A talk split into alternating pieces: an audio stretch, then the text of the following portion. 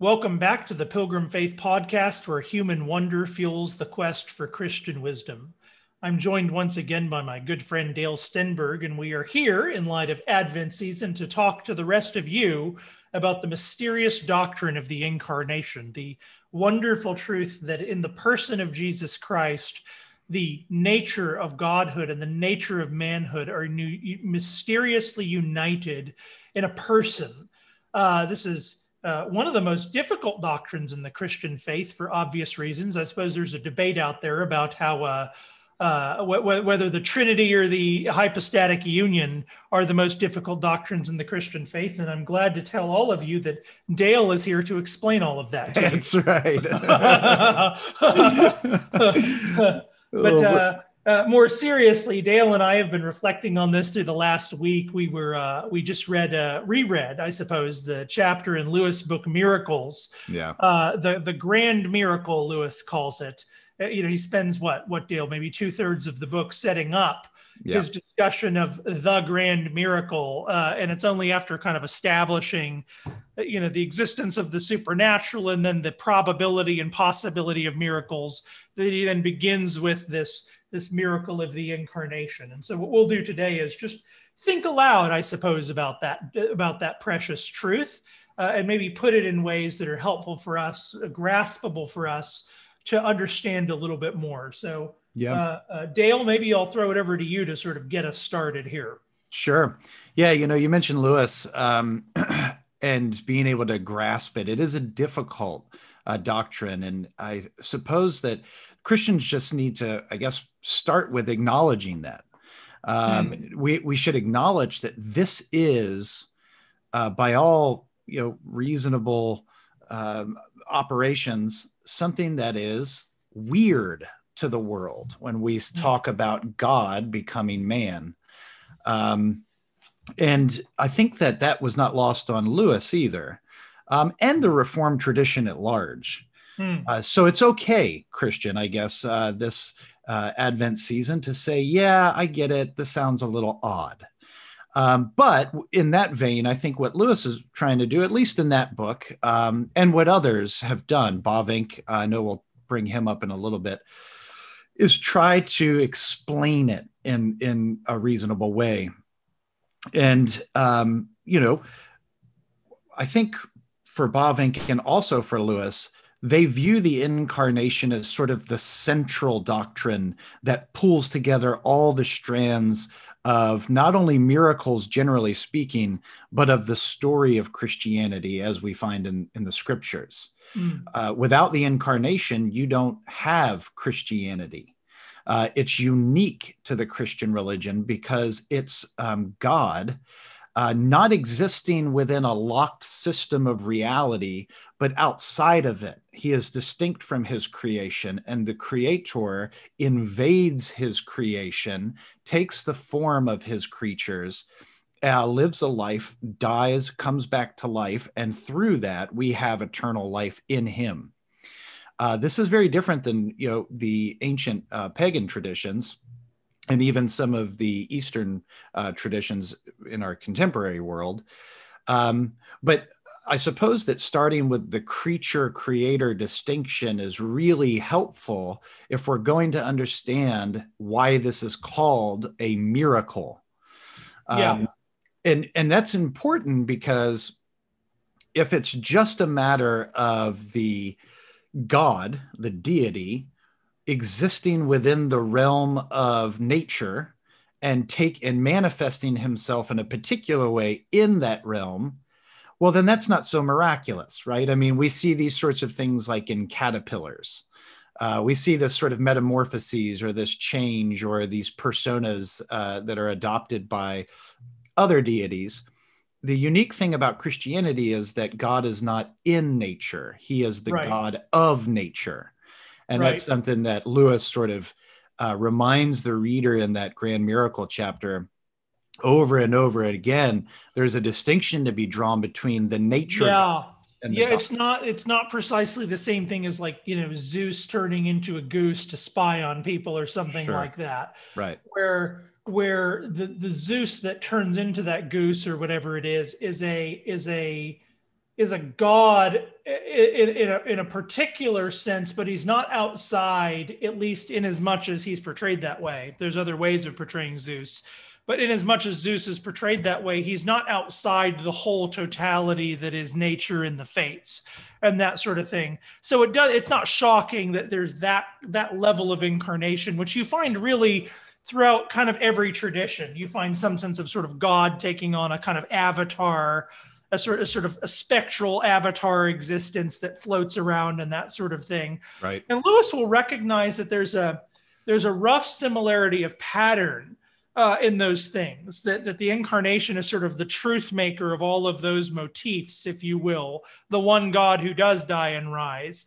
Um, and yet, for Christians, there's a metaphysical problem because uh, th- the God that dies and rises, the God that actually comes and takes on humanity, is outside, as you just said, the entire course of nature. He intrinsically is not the kind of thing that dies, right. he is intrinsically the living one. Uh, and so, what a lot of the tradition will do to clarify this is to say, you need to think of uh, the incarnation as an event in the history of the world. It's not a thing it's not as though there's something about the divine nature itself that morphs. Rather, what exists is a new thing in creation, which is uniquely and mysteriously identified with the agency of God, such that we can say that this, the, the, the, the one person of the Logos, the second person of the Trinity, is also the agent uh, that is in this man, Jesus. Um, and putting together exactly how that works, of course, is, is, quite mysterious. And there's there's a couple of proposals one might throw out there. Of course, the whole Christological controversies in some sure. way are yeah, an right. attempt to understand how that works. Lewis, in a sense, what's what's helpful about Lewis's chapter is that he's actually trying to get us to to think of the logic in a broader way. That is to say, he's trying to say something like. Um, uh, so, so the way Lewis sets it up is he says, you know, if the incarnation happened, if God actually did in some mysterious way take on the properties of a crea- of a creature of Jesus Christ, then it's the central event in history. It's it's the main thing. There's right. no way that that actually happened, and that it's not the main center pre- piece of this human story that we're all a part of. Um, and because of that, what Lewis wants to say is because it's the central thing, it's not something we make sense of in light of other things about the story. It's the thing that actually makes sense itself of everything else in the story. And so, you know, yes. going back to those pagan dying and rising God myths, it's not that those things make sense out of the incarnation. It's that the incarnation makes sense out of that, that gesture of man, that sensibility that man has, that there's this traffic. There, there, there's got to be this traffic between the world of the divine and the world of man that looks something like this. Man is kind of agitating for this for this uh, for this union. Uh, uh, uh, uh sort of has an uh, an itch, if you will, that needs to be scratched, that God and man come together in a sort of unique way. And it's the incarnation that makes sense out of why that motion of man exists. And Lewis does this with a bunch of things. You know, he basically says, um, in a way, what he's doing in the chapter, The Grand Miracle, is not. He's not so much explaining the incarnation in a in a kind of deductive, logical way. He's saying, the things that we the, the, the mystery of the incarnation which was a controversial claim is already ple- present. The the kind of tension that we see there is already present in all of these features of reality which are less controversial. Precisely. so for instance in um uh, in miracles you know the first two-thirds of the book is just lewis setting up the idea that the supernatural has invaded the natural uh, through the use of reason. So, you know, we're rational animals. Here we are, we have brains and bodies and neurons firing. Even as we're talking right now, our brains are, you know, sending electricity signals to move our mouths and all this sort of thing. And yet, Lewis makes this very rigorous and it's very excellent. You really should read it. A very rigorous and fine grained argument that what's going on in this conversation that Dale and I are having right now, and you, the, the listener, are hearing, is profoundly supernatural. Yes. Human conversation and reason, the light of reason as a receptacle through which we receive reality and notice its pattern, is not something that nature is doing, but is the invasion of supernature into the na- into the natural physical cosmos. And that's um, again, he, so he's he's already established that in the book over the course of 150 or 200 pages that this is a net this claim is an, a, a, fairly airtight claim, yep. and he you know he deals with all those he deals way ahead of time with the issues of neuroscience, you know, that are now so popular, sort of claiming that souls and you know the, the immaterial doesn't exist. Lewis very adeptly and I, I think ably handles those objections. Um, nevertheless, what Lewis wants to say then is, is like, we already see a kind of fusion, a kind of unity of the natural and the supernatural, just as being human beings, that, that we that seems so obvious to us only because it actually exists and we're inside of it. In other yep. words, it's only by getting used to it because, well, you know, what else are we but this kind of interesting, very mysterious union? You know, how does the, the how does the spiritual and the material work together you know that kind of thing. Um, it, only because we're so used to it have we actually uh, forgotten to some extent how profoundly weird it is. Yes. you know that these two things actually intersect. And so what lewis tries to do through a good portion of the chapter the great miracle is sort of show how there's a fittingness. What you see is the fittingness of the fittingness of creation uh, to to kind of match things that we already observe about reality. Uh, and, he, uh, we'll talk about maybe a couple of those things in a moment. I'll, I'll shut up after this. He uses a helpful analogy of, um, uh, you know, imagine that you had, um, you know, imagine something like you had uh, three acts of a four act Shakespeare play, right? And you, let's say you're an expert in Shakespeare and you know, there's the missing fourth act of the Shakespeare play. And then somebody, you know, in grandma's attic in England or whatever discovers, oh, oh, oh, oh crap, you know, I think I found the fourth act of the Shakespeare play. Right. You know, so what would happen? Experts would go look at the, would go look at that fourth act and, and so Lewis, what Lewis says is, how would you determine if it was really Shakespeare, right? You know, like you don't have direct access to, you know, Shakespeare writing it with his hand, you know, so how do we figure out that it's Shakespeare? Well, what you would do is see, does it fit the play? Does it, uh, is it in tension with the play? Uh, is it in tension with the writings of Shakespeare? And if it is, at every point, kind of an incon, even if it started like, oh, this really fits, but then on close, the closer you inspect it, the more it just, you know the the the unity of what's going on in Shakespeare and even in that play with this act it just doesn't quite work. You'd get suspicious maybe this isn't Shakespeare maybe this is somebody you know kind of writing that fourth act you know the way they thought it should go down. But what if you looked at it and even if initially you thought this is weird but the more closely you examined it you you know you look at the details and you're like oh no that's that has all the idioms of Shakespeare. And actually, if you internalize it and read it carefully, it raises up the rest of those three acts. It actually shows their coherence. It actually ties all the, the loose threads that are that are going about in those other three acts together. And it ties the whole corpus together. It relates to the corpus in a kind of resonant way. And this is sort of how Lewis thinks about the incarnation. The, yep. the kind of metaphysical problems that come up with the incarnation, not precisely, but at least analogously exist with all these other things that we just take for granted about reality. But then when you put in the piece of the incarnation, God invades, and we in some mysterious way stare at it and say, okay, God seems to have invaded here. And then we let that kind of percolate in our minds and then go back to reality what it does to reality is not so much like, oh, all of reality works this way, and oh, the incarnation, I guess that's just a weird thing on top of all this other stuff. All of a sudden, it's more like, oh no, the incarnation actually is a light shining on all the other stuff and makes sense out of why it is precisely what and as it is. Yeah, yeah. yeah I think the uh, metaphor uh, that he uses is he says, How do you know that at noonday the sun is shining? It's not because you can see the sun clearly. He said, in fact, you cannot see the sun clearly. It's because by the light of the sun, you see everything else clearly. And that's the incarnation for Lewis. And that's what you're drawing our attention to. And I think that that's right. And then he goes on, he sets about a, a lengthy argument to show how the incarnation is actually in an, anal- uh, in an analogous way, uh, just part of nature. And he begins with man. And he talks about how man is created as a composite uh, being, being made up of a supernatural soul and a body, a physical body. So the supernatural is uh, conjoined with the natural.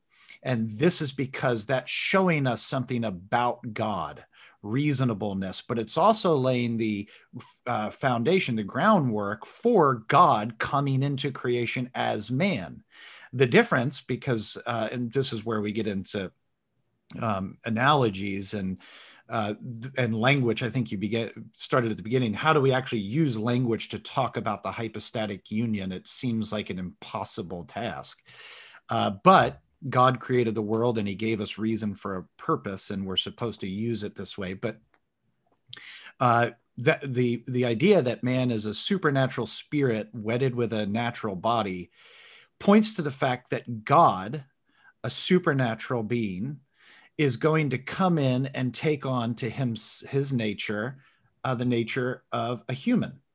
Uh, but he does this in, in other ways too. He talks about how um, uh, this concept of the greater penetrate, moving into the lower, the lesser, is uh, found in agriculture, for example. Mm. And he uses uh, he uses the example of uh, when you are planting crops and you throw seeds into the soil, well, the seed actually decays and dies, and out of that emerges new life, uh, the corn stalk. Uh, and he's got this wonderful, uh, he's assuming objections, which as an interlocutor, Lewis is one of the most just wonderful people to i could imagine debating him and he would just be so kind to like say actually what your objection should sound like and he's just going to make it more robust than i could ever make my own objection. Right. Um, uh, he's he says well if that's the case if we just see a corn kernel go into the soil die and then emerge as a new corn stalk and that people have noticed that since we've been planting corn then why not develop a religion similar to the corn king right? Like why why isn't that a more plausible explanation for a deity than yahweh? And uh, lewis says that's true. People have done that all the time and it's actually not that unreasonable. Right. Uh, uh, right? And and and then he moves on to talk about jesus and feeding the five or when jesus picks up uh, a loaf of bread at uh, the Last Supper and he says, This is my body, right? And Lewis says, How could he not understand that he's holding a loaf of bread made from corn and he is uh, equating himself to that uh, loaf of bread? How could he not then assume or sort of like grab the, the attention of the disciples and say, See, I'm the corn king? Uh, what Lewis says is, well, the reason he doesn't do that is the same reason that if you found a sea monster, um, the sea monster is the thing, and he wouldn't be really aware of the idea of sea monsters because he's just the thing, right? Yeah, right. Or sea serpent, I think he says sea serpent. And that's that's Lewis's whole point is that what Jesus is is the archetype for all of these patterns. And it was so outside of the context of Israel at the time to bring up something like the corn king. But that pattern is already ingrained in the psyche of the Israelites that he doesn't need to draw an analogy. He just presents himself as the thing that everybody has been waiting for. Right. And I suppose um, what Lewis is pointing to is uh, the natural pattern that we see in reality of a sort of descent and then an ascent. Uh, it's the strong man stooping down under a heavy burden, and just when you think it's going to break him, he lifts everything up. Right. So, and that's right. what that's what Christ is. The incarn- incarnation is the descent, and then the re- the resurrection is the ascent. And this is very scriptural. But he also uses two other principles that maybe we can talk about uh, that he points to that would be um, reasonable ways to think about uh, proving the veracity of the Christian claims of the incarnation. That's selectiveness and then vicariousness. So he talks about selectiveness being a characteristic of nature herself.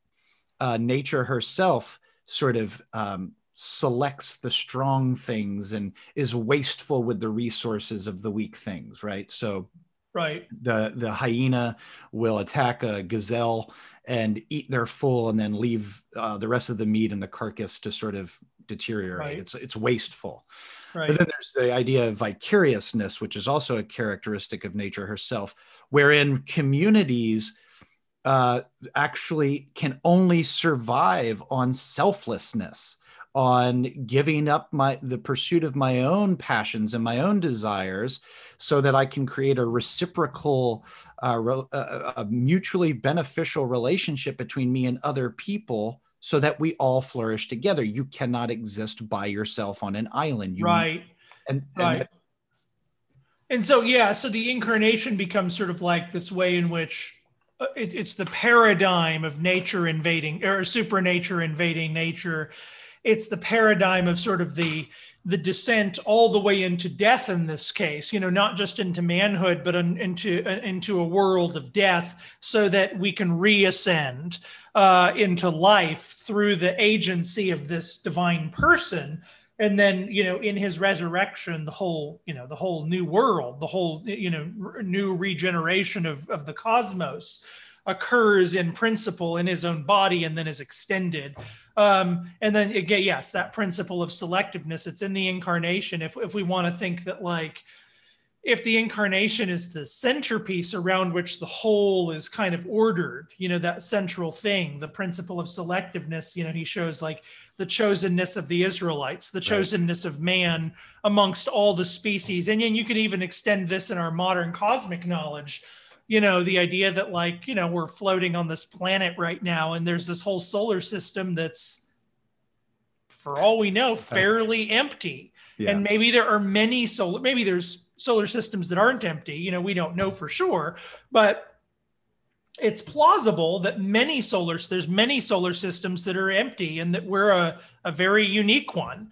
Um, and that you know all of that structure all of that canvas that god has created is for this small thing. And then it gets even smaller you know coalescing in just the person of, of the christ himself. And then finally yes that principle of vicariousness that all of life is a matter of investing uh, a, a, matter of the stronger investing themselves into the weaker, that the life of others comes from the expenditure of another, and that you see that principle in operation as well. In the incarnation, the fact that reality works that way is sort of, I think the way Lewis is putting it is those are the, the you might say those are that's the you know the, the individual colors on the painting palette that the artist has to paint the picture of the incarnation because it's all of those threads coming together in a singularity that right. actually sort of puts the incarnation as the thing that makes sense out of why those colors exist in a sense for the sake of making this painting yes. uh, this is the central thing uh, yeah and so um, and he's really just listing four. I mean, in a way, like one helpful thing about leading reading this chapter is that you could be thrown into thinking uh, uh, more holistically. Um, uh, I was going to read a quote from Bavinck because Bavinck also thinks something like this. You know, where Bavinck is on the one hand trying to think of the manner in which the various structural features of reality uh, sort of are the scaffolding or the, the, the hues, if you will, on which God paints the central image of the Christ, who's the central figure in the history that He's making out of out of out of the various pieces of reality. Um, but one of the you know when we think in terms of just structure like a canvas we tend to think in terms of you know again these kind of timeless principles it's interesting also to think in terms of history you know there's one yes. of the principles is actually emotion itself it's a story and to think of like the um yeah to think of like how all of a, a bunch of pieces come together to make a picture perhaps biases the image a little bit it's a little different to say how all the threads of a narrative come together to centralize a character that's yes. a different kind of centrality uh, and Bavinck has this great quote in um uh, the philosophy of revelation if you all haven't read it uh, though i'm reading from this old edition uh, if you do want to read the philosophy of revelation and you absolutely should it's kind of Bavinck's sort of greatest sort of sort of mind warp, if you will, and that's hmm. saying a lot for Bavinck. Get the newer edition with uh, Cory Brock, uh, edited by Cory Brock, uh, my friend, and my other good friend Nathaniel Gray Sutanto. Yeah. Uh, this edition of the Philosophy of Revelation because it's annotated and has a lot of you know notes about who's interacting with. But I'll read the quote out of the old edition because it's the one I'm familiar with. This is in a chapter called Revelation and History. Bavinck writes. Uh, Revelation gives us a division, quote, Revelation gives us a division of history. There is no history without division of time, without periods, without progress and development. But now take Christ away. The thing is impossible, for he has lived and died, has risen from the dead, and lives to all eternity. And these facts cannot be eliminated. They belong to history, they are at the heart of history. But think Christ away for a moment, with all he has spoken and done and wrought, immediately history falls to pieces. It has lost its heart, its kernel, its center, its distribution. It loses itself in a history of races and nations, of nature and culture peoples it becomes a chaos without a center and therefore without a circumference, without distribution and therefore without beginning or end, without principle and goal, a stream rolling down from the mountains, nothing more. But Revelation teaches that God is the Lord of the ages and that Christ is the turning point of these ages. And thus it brings into history unity and plan, progress and aim this aim is not this or that special idea, not the idea of freedom or of humanity or of material well being, but it is the fullness of the kingdom of God, the all sided, all containing dominion of God, which embraces heaven and earth, angels and men, mind and matter, cultus and culture, the specific and the generic, in a word, all in all. End quote. Amen. If that doesn't get you to read Bavinck, I don't know what will. Right. right, right. yes. And, and it, and it also it also gets at at the idea. Um, I think something Lewis says is uh, that the incarnation makes sense of all the other miracles, so that we don't think of all the other miracles as these little tiny invasions of supernatural into nature, but the incarnation shows us that the supernatural is actually uh, engaged in a full-on campaign of total conquest and inhabitation Right. Uh, so, right, if you remove that central miracle of God coming mm. uh, into man, you don't have you, you have you nothing makes sense you couldn't make sense of reality and this is important for christians to really you couldn't make sense of the coherence of reality and all the shadows and all of the gestures that we find in reality that point towards something like the incarnation. Um, and if you don't have that, well, then, you know, purpose and meaning and all of these other things that we try to make sense of fall away. Right. And maybe the most immediate way, you know, be interesting to talk about maybe the most immediate way the church made made sense of Christ was partially in the language of uh, temples, because of course in the ancient world it was sort of the in the ancient world, and Israel is not obviously an exception here. We, we perhaps lose a little bit of the significance of exactly what's going on in the temple. Yes, you know the temple is this this place where God kind of comes down in a kind of physical reality, but the presence of God uniquely rests in it. Um, and it's sort of this fusion point. It's almost the, the, the, the temple is almost kind of, you know, ground zero in, in a weird sort of mythological imagination, sort of the ground zero of creation ex nihilo. In fact, there's images, I think, in the Psalms uh, I think it's Jon Levenson who points this out in one of the Psalms that there's almost this image of the temple as kind of the the capstone that's holding back the forces of chaos such that if you sort of knocked the temple over you'd unleash you yeah. you kind of unleash the disintegration of creation because it's the final it's the cornerstone it's the it's the thing that holds it all together in a particular way and this would have been even more a robust sort of way to imagine something about the temple in uh, ancient cities, you know, around the ancient Near East. But it's interesting to think that in the New Testament, um, it's and there were there was always this thread in, in ancient thought, including Israelite thought, of sort of the temple is, in one sense, kind of the cosmos is yep. is, this, is the site of God's presence but then there's man himself who is uniquely related to God. And then there's the temple itself that man's where man meets God. And what's interesting in the New Testament, um, you know, this is before Nicaea. You know, the New Testament isn't sitting around thinking about the Council of Nicaea. The right. Council of Nicaea does come 300 years later, you know, but it is, or, or, yeah, about 300 years later, but it is, it is nevertheless drawing on the New Testament. But the immediate backdrop of kind of the New Testament's conceptual apparatus is very much, you know, here was the logos, and he came and he tabernacled among us. Yeah, John There's 1, kind 1. of here's kind of the light coming into the world just as the cloud sort of gum, comes into the cosmos.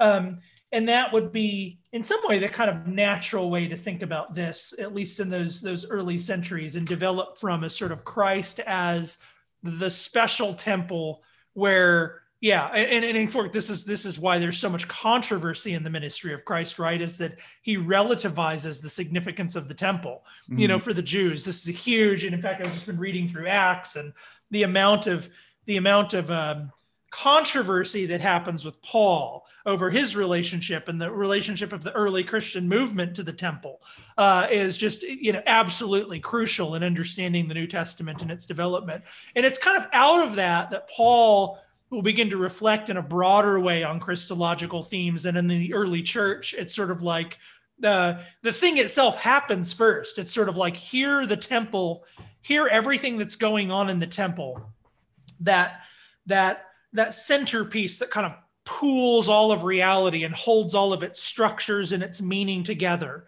Uh, here, all of a sudden, we realize, oh, that's not the thing itself Right. All of that logic of the temple and of the sacrificial system was really just a copy. On, and that's not how they would, would have tended to think of it and it's not how the ancient near east would have thought of it they wouldn't have thought of their temples you know the temple is the you know the, the, earthly manifestation of you know whatever you know but it's not to be succeeded with anything else but the idea that here in a person in a history in a story in a body really the temple of a body you see that that that perfect kiss, as it were, between God and creation in the form of a man. Um, uh, you know, I think that's maybe the first way that the church begins to think about this is here's yeah. the temple. And then, you know, the epistle to the Hebrews is written that way, right? Let's think about all of these things that to us were the thing. You know, maybe we would have been tempted to think, here's the thing. Uh, and we realize in light of the thing arriving that yeah. they weren't the thing. They were they were a portal, they were a gesture, as all of reality is, toward the singularities that is the Christ himself. If anybody's interested in that, because of course it's time to be thinking about the incarnation and like uh, how to think through this. One of the best books um, that you'll find on the development of early Christian, uh, early Christian doctrine of the Christ. You know, just how did they conceive of the deity of Christ? Probably the best project I'm aware of out there is uh, Crispin Fletcher-Louis's Jesus Monotheism. The first volume has been published. It's going to wind up being four volumes. Hmm. But Jesus Monotheism is an excellent, excellent treatment of the earliest Christian articulation of the Christ, you know, long before Nicaea. And if you kind of want to fill in the gaps to Nicaea, maybe the uh, two other volumes I'll just mention very, very briefly. Um, God Visible by Brian Daley. This is a patristic Christology reconsidered.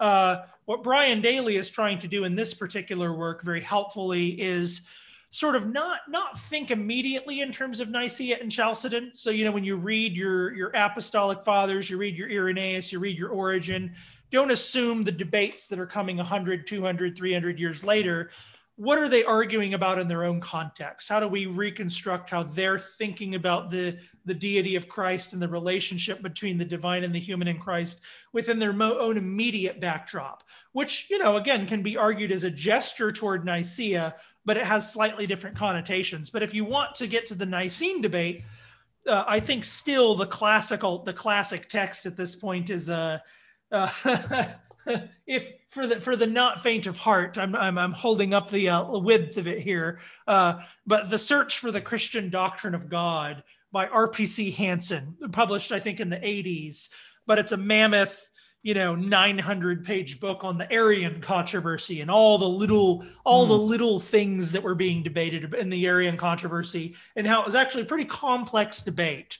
uh, which is a long-winded way of saying, "Hey, this is a complicated debate. It's not. It's not simple." Uh, sure. Uh, Louis is helping us, but if you, if anybody's interested in the kind of exegetical and historical wing of the debate, those are some really helpful resources to get you to uh, to think through that. Yeah, I was. Um, uh, I've been looking back at my uh, bookshelf because you mentioned uh, the temple motif, and I think that that's just right. Actually, that's a that is a very helpful way to have Christians orient themselves with the sort of historical development of how the ancient Israelites would have viewed God and his dwelling among them. You even right. mentioned uh, it's it's in the furniture of the temple. It's in the artwork inside of the temple. It's even in the garden. Um, and Douglas Moo's uh, good book, um, the temple and the church's mission is fantastic on this. He has a sort of distilled. You mean, you mean Greg Beale? Greg Beale. I'm sorry. What did I yeah. say? You said Doug Moo. Oh, I'm sorry. But that's yes. okay. We forgive you. We're, we're a compassionate program. Right, especially this time of the year. Yeah, that's right. That's right. uh, yeah, Beale's book, uh, "The Temple and the Church's Mission," is just fantastic, and he has a sort of reduced uh, form of that called "God Dwells Among Us." That's really good. And then Richard Barcellos has Getting the Garden Right that also teases this out. But that was written as a polemic against uh, New Covenant theology. But it's nevertheless helpful to see these motifs and how they develop from Genesis all the way to Revelation, right? Where we have the heavenly Jerusalem coming down. But but you're right. The Israelites would have uh, been expecting for Messiah to come and dwell among them and they they would have expected that because of their duty in the temple sort of right. psalm, psalm 110 stuff right like the world is god's footstool and and the temple is the uh, place wherein god uh, from heaven reaches down into creation and dwells in a particular yeah way. what's what's really interesting about christ of course is that he's both temple and high priest yeah you know so he's both the temple um, the New Testament is going to kind of use Christ to talk about, or use the temple to talk about what's going on with Christ. But it's also the role of high priest, and maybe maybe it's worth talking about this because the um, one way to think about the incarnation that I think is so helpful. There's a dimension perhaps that we often miss here, and that is that it's not just, if we could put it this way, that that the the human face of Jesus Christ is the most concrete face of God that human beings will ever encounter. It's the most concrete, it's the most uh, uh, uh, specific, you know, in a way, you know, and I even think of Lewis, you know, till we have faces, right? right? You know, it's the face of God toward us. That's what's going on with Jesus. Christians, we all we all look forward to that time when we will be in glory. And I think this is so crucial. Christ is still a man. He's actually resurrected. And this is a glorious truth. He ascended into heaven as resurrected and ascended into heaven as a body and is still a man. And when we come to glory, we will embrace the body. You know, every Christian yes. will be able to touch, mm. to touch a person whose face is looking at us and is the closest is is is the most concrete face of God, you know, behind the eyes of Christ is an infinite person uh, staring at you with human eyeballs in the mode of humanity. And I think that that's a that's a glorious thing that we look forward to, a comfort that we look forward to. We would we would feel an enormous sense of loss, I think, as Christians, if we thought we would get to glory and would not be able to embrace the body of Jesus. That's yeah. something we look forward to. But the other side of that, and I think this is so crucial, is that Christ is also the priest. He's also the face of man toward God. That's what's so interesting. He's also man. He's also the second Adam. He's also us, yeah. our elder brother, looking from the direction of creation toward God. So he's God looking at us. He's the face of God toward man but he's also in his own person the face of man toward God, such that he's entering into the temple and he's approaching God and saying, These are my people, here is my sacrifice. And, and, and all of us come with him.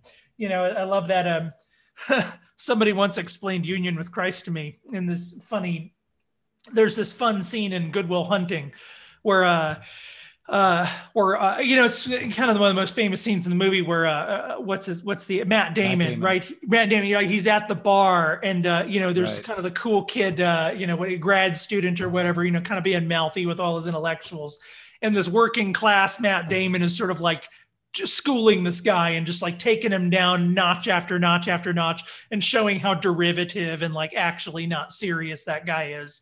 Uh, and his friends come up to Matt Damon and they just say to everybody, "We're with that guy." Right. right. So they like get a kind of street cred osmosis, you know, yeah. by virtue of being with that guy. Uh, or maybe that's a crass way of talking about what it's like to be united to Christ. Mm. Yeah. is that his face toward God by union with him, our elder brother, we get to say, "Hey, we're with that guy." Yes. yeah, know, and that's and, the face of man toward God, and that's a you know that's another side of the deep comfort is not just that he's God toward us, but that he's also our elder brother facing toward yeah. God, and in whom we get to you know we choose whose victory we share in. Yeah, and that's really what we do during Christmas. We think about those things. You know, I, I have uh, one Christmas album that I'll just play on repeat every time I'm in the car. And I won't and I won't name it because I don't want to open myself up to scrutiny. Oh no, I want to know what it is. I'll tell you later. Okay. Uh, um, but uh, one of my favorite songs in the album is he's getting at that he's getting at that sentiment where uh, we don't have a God that doesn't understand our pain. We don't have a God uh, that that is you know sort of aloof with our struggles.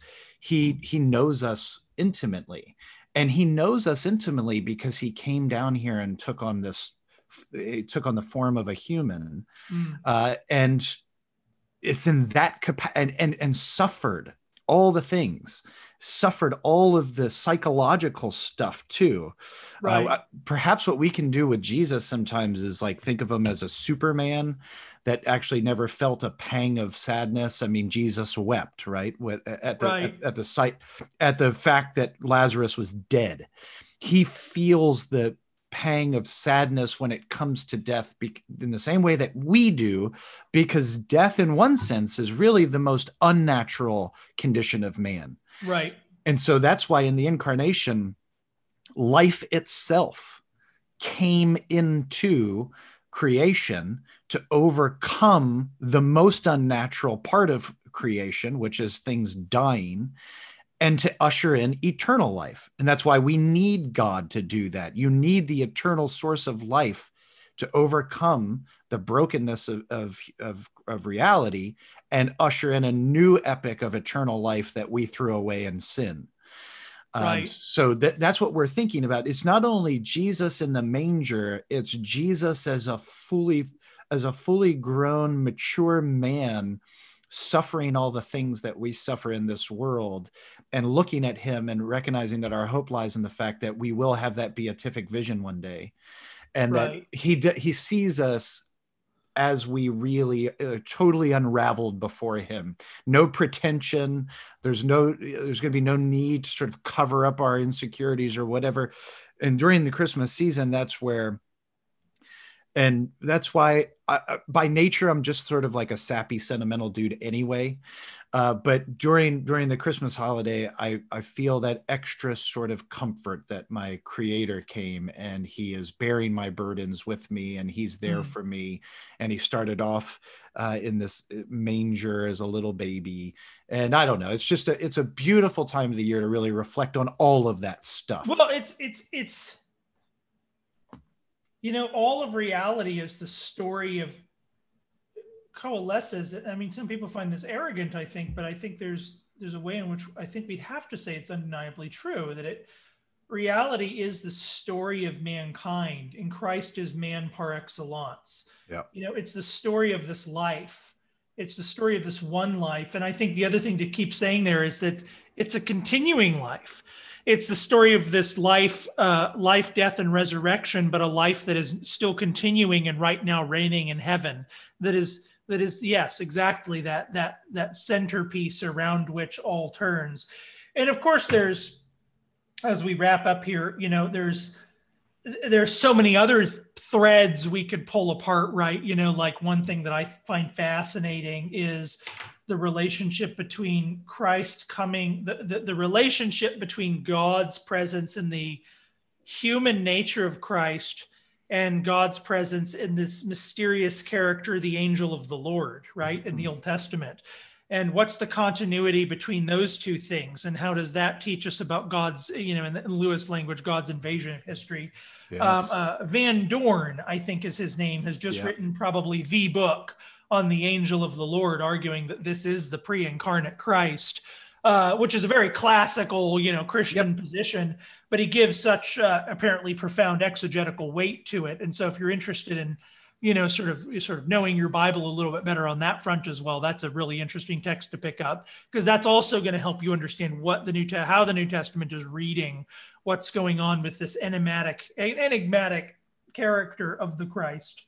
Mm. Um, uh, right. Any other yeah. thoughts, Dale? Yeah, maybe uh, maybe it'd be fun to see if we can get uh, Mr. Van Dorn and and rope him in for a conversation. That would be excellent. I've been looking. Yeah, we should to... get, we should get Van Dorn on here. Yeah, yeah, he'd be a fun he'd be a fun guest. He would be a fun guest. He's fun to interact with on Facebook, and he seems he just seems like a swell chap. Uh, but um, I got nothing. I mean, of course, you and I could talk about this forever. We could right. just continue to talk about this because uh, there's so much more. But anyway, um, yeah, I think that uh, as we maybe a parting a parting thought for Christmas. Um, and I realize that Christmas is also a sort the source of deep pain for a lot of people. Um, it's sort of markers of of traumatic episodes in life.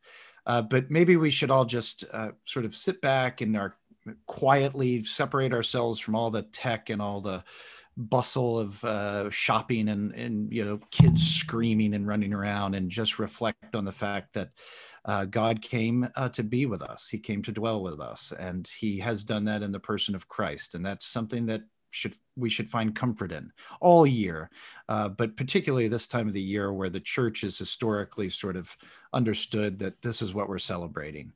Um, so I guess from the Pilgrim Faith podcast, Merry Christmas, everyone. Um, and uh, as always, you can uh, check us out on YouTube by going over to davenantinstitute.org. Uh, you can also look us up on Facebook. And uh, of course, we're on iTunes and we're also on Spotify and any other podcast catcher that you download podcasts to. So uh, you can join the Facebook group if you want to be part of the conversation. We've been uh, developing a pretty cool community there. Uh, that's been really fun getting to interact with our listeners. Um, and uh, we will see you all next time. Thank you so much. See you.